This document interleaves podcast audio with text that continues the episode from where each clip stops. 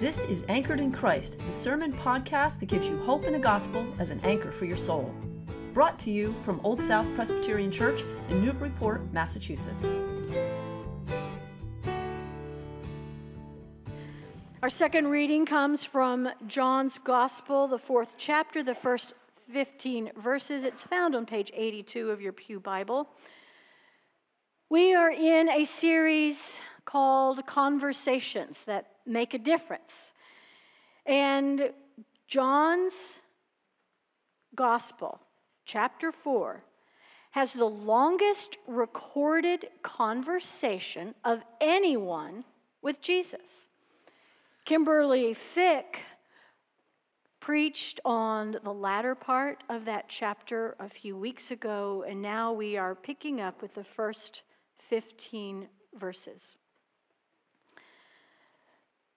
Now, when Jesus learned that the Pharisees had heard Jesus is making and baptizing more disciples than John, although it was not Jesus himself but his disciples who baptized and John, although it was not Jesus himself but his disciples who baptized, he left Judea and started back to Galilee. But he had to go through Samaria. So he came to a Samaritan city called Sychar, near the plot of ground that Jacob had given to his son Joseph. Jacob's well was there, and Jesus, tired out by his journey, was sitting by the well. It was about noon. A Samaritan woman came to draw water, and Jesus said to her, "Give me a drink." His disciples had gone to the city to buy food. The Samaritan woman said to him, "How is it that you, a Jew, ask a drink of me, a woman of Samaria?" Jews do not common with Samaritans. Jesus answered her, "If you knew the gift of God and who it is that is saying to you, 'Give me a drink,' you would have asked him, and he would have given you living water." The woman said to him, "Sir, you have no bucket, and the well is deep. Where do you get that living water? Are you greater than our ancestor Jacob, who gave us the well and with his sons and his flocks drank from it?" Jesus said to her, "Everyone who drinks of this water will be thirsty again. But those who drink of the water that I will give them will never be thirsty. The water that I will give will become in them a spring of water, gushing up to eternal life." The woman said to him, to him, "Sir, give me this water so that I may never be thirsty or have to keep coming here to draw water." Let us pray. Sir Jesus, would you speak in a way that it is like water coming into thirsty souls? We give you permission, and now we ask. In your name we pray. Amen. In the nineteen nineties, our family lived in Washington State, and we went camping in western Washington on the Olympic Peninsula in the Olympic National Park. And we chose for a day hike what a guidebook suggested was a moderate hike on a ridge and descended steeply into a forested valley below. We enjoyed the beauty many miles down in the valley. And in the afternoon, it was time to make our ascent on the opposite ridge. The sun was hitting against granite rock, and the incline was very steep, and we ran out of water. There was a long, long way to go. I knew as a nurse that we were all in trouble because our faces were turning beet red. Our tongues were dry, and we could do very little more than a trudge. And there was snow all around, patches, but it had red algae growth on the top. So I asked all of us to put patches, but it had red algae growth on the top. So I ask all of us to put snow on our heads under our hats to cool our brains. Our fourteen-year-old at the time had enough stamina to go ahead of us and went on to the trailhead where our car was parked. And I've never been so happy to see a young man holding bottles of water coming over the horizon. We had never been as thirsty in our lives. Have you experienced that kind of thirst? The scene opens with Jesus thirsty. His disciples arrive with him at a city of Sychar, and they go off to purchase some food. It's the sixth hour. That means it's twelve noon, the heat of the day. Jesus is tired out by his journey, and he is thirsty, so he sits by a well. Now, I'm going to do a sidebar here. The Son of God became fully human while remaining fully God. There is nothing unspiritual about the human need for rest, for food, for water, for clothes, for shelter, for comfort. In fact, it is so spiritual that in Matthew twenty-five, Jesus offers the kingdom of God to those who fed him, who gave him drink, who welcomed him when he was a stranger. And they said, when? When did we do this for you? And he says, when you did it to the least of these, you to me. Jesus is thirsty, but he has no way to quench his thirst. The well where he is sitting is Jacob's well. It is a hundred feet down. Water jars were long and narrow, and a rope tied around the neck. Jesus needs someone with a jar to lower that in order for him to have a drink. In the heat of the day, a woman arrives carrying a jar, and he asks her, will you give me a drink? Now, it is a natural request for Jesus to make, right? Not so in the first century. It was crossing every single barrier. Notice her single barrier. Notice her shock in verse nine. How is it that you, a Jew, ask a drink of me, a woman of Samaria? Jews and Samaritans were bitter enemies. The media portrays enemies today as sitting across the aisle from each other. Jews viewed Samaritans as inferior people whose religion was dangerously heretical. Seven centuries earlier, the Babylonians captured the Jews, and they exiled most of them into their land. They left behind the unskilled, the sick, the uneducated, and those people intermarried with the nations around, the Canaanite polytheistic religions, with the nations around, the Canaanite polytheistic religions. So Jews considered Samaritans as completely unclean. You know, the coronavirus that is spreading, and people wear masks. If they're in a hospital, they're wearing hazmat suits to protect themselves. Jews protected themselves from spiritual contamination by avoiding close contact with any Samaritan, let alone drinking from the mouth of the same jar. Now, the woman comes to draw water at noon, Other women came early in the morning to draw the water for the daily household needs. Why did she come at noon? Most scholars, scholars think that it's because she was a moral outcast, someone others did not want to be seen with. She says later on that she's had five husbands. A woman cannot get rid of a husband. A husband divorces a woman.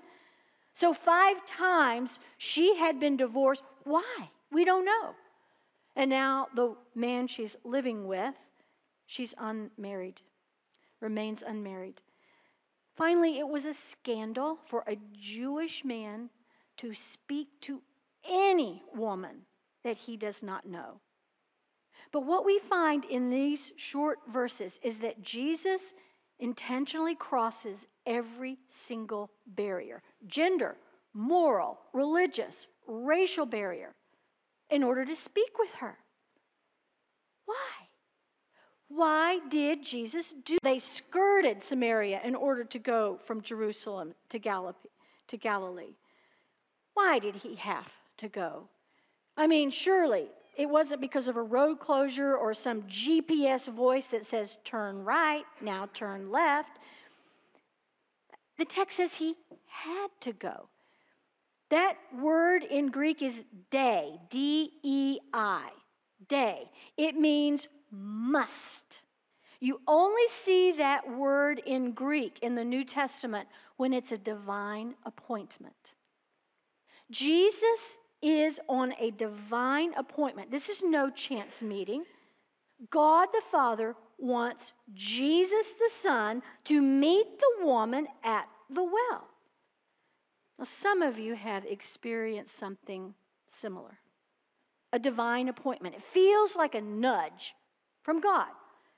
You get a nudge from God. You get a nudge to go somewhere you don't usually go. And you run into someone that you need to have a conversation with. Or you get a nudge to go to a church picnic and a Bible that's been missing for a long time suddenly shows up, and you get a sense that God's talking to you to be part of something. You get a nudge that you were supposed to write a book. And every now and then you get signs that, yes, indeed, he is leading me, and this is of God.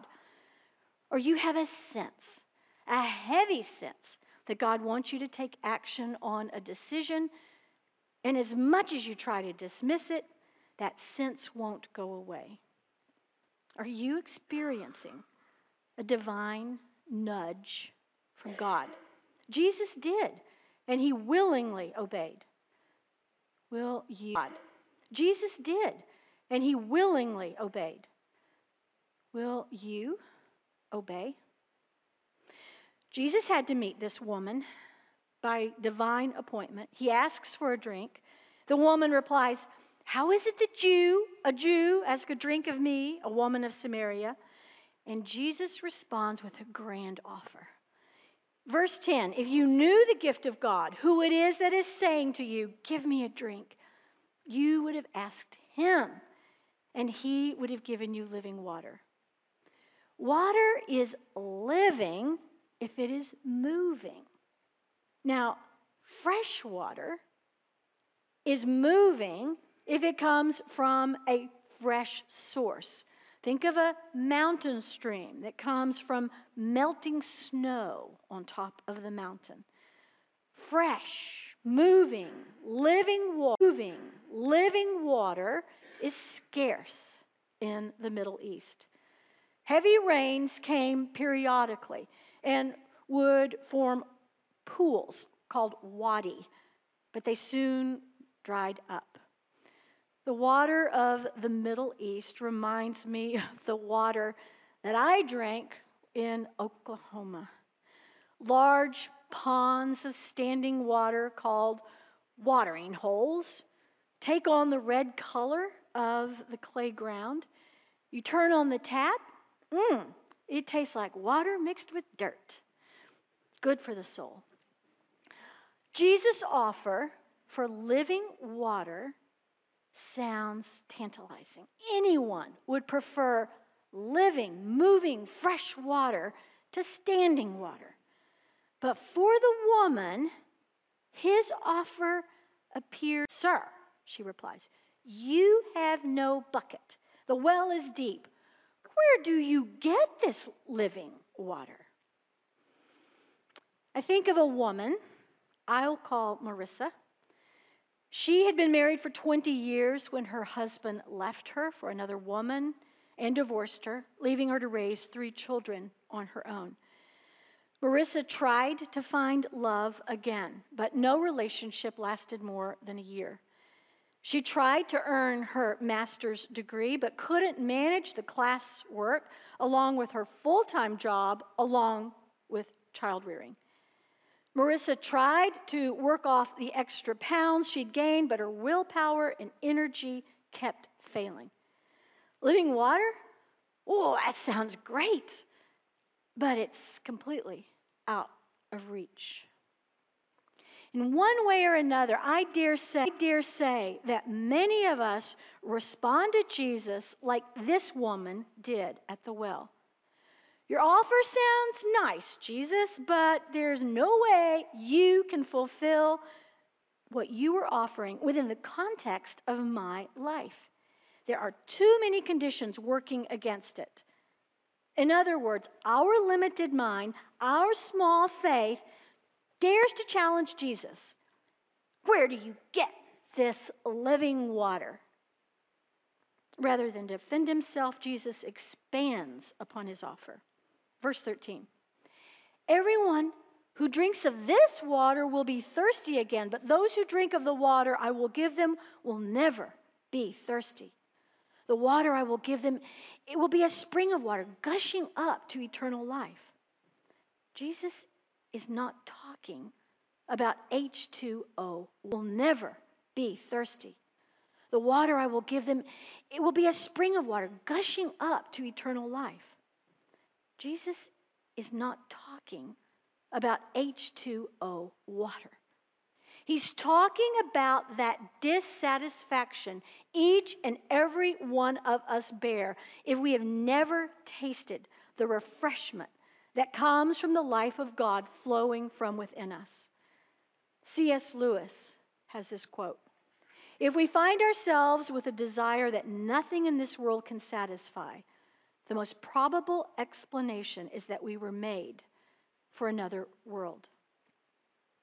In his book, Sahara Unveiled, William Langovicia tells the story of an Algerian man named Laglag and his companion, whose truck broke down while they were crossing the Sahara. Aloe trench under their truck, they lay in its shade to stay out of the sun. They had food, but they dared not eat it, aware that it would magnify their thirst. It's dehydration, not starvation, that kills people who get lost in the desert. They were willing to drink anything. When all of their good drinking water was gone, they went to drinking the rusty radiator water. In their struggle to survive, they were willing to drink poison. Now, think of what people do to satisfy what God alone can give. People will pursue money, sex, power, mood-altering substances to quench the deep spiritual thirst. But these thirst quenchers are poison substitute for the living water that Jesus offers. Tim Keller wrote a book entitled Encounters with Jesus.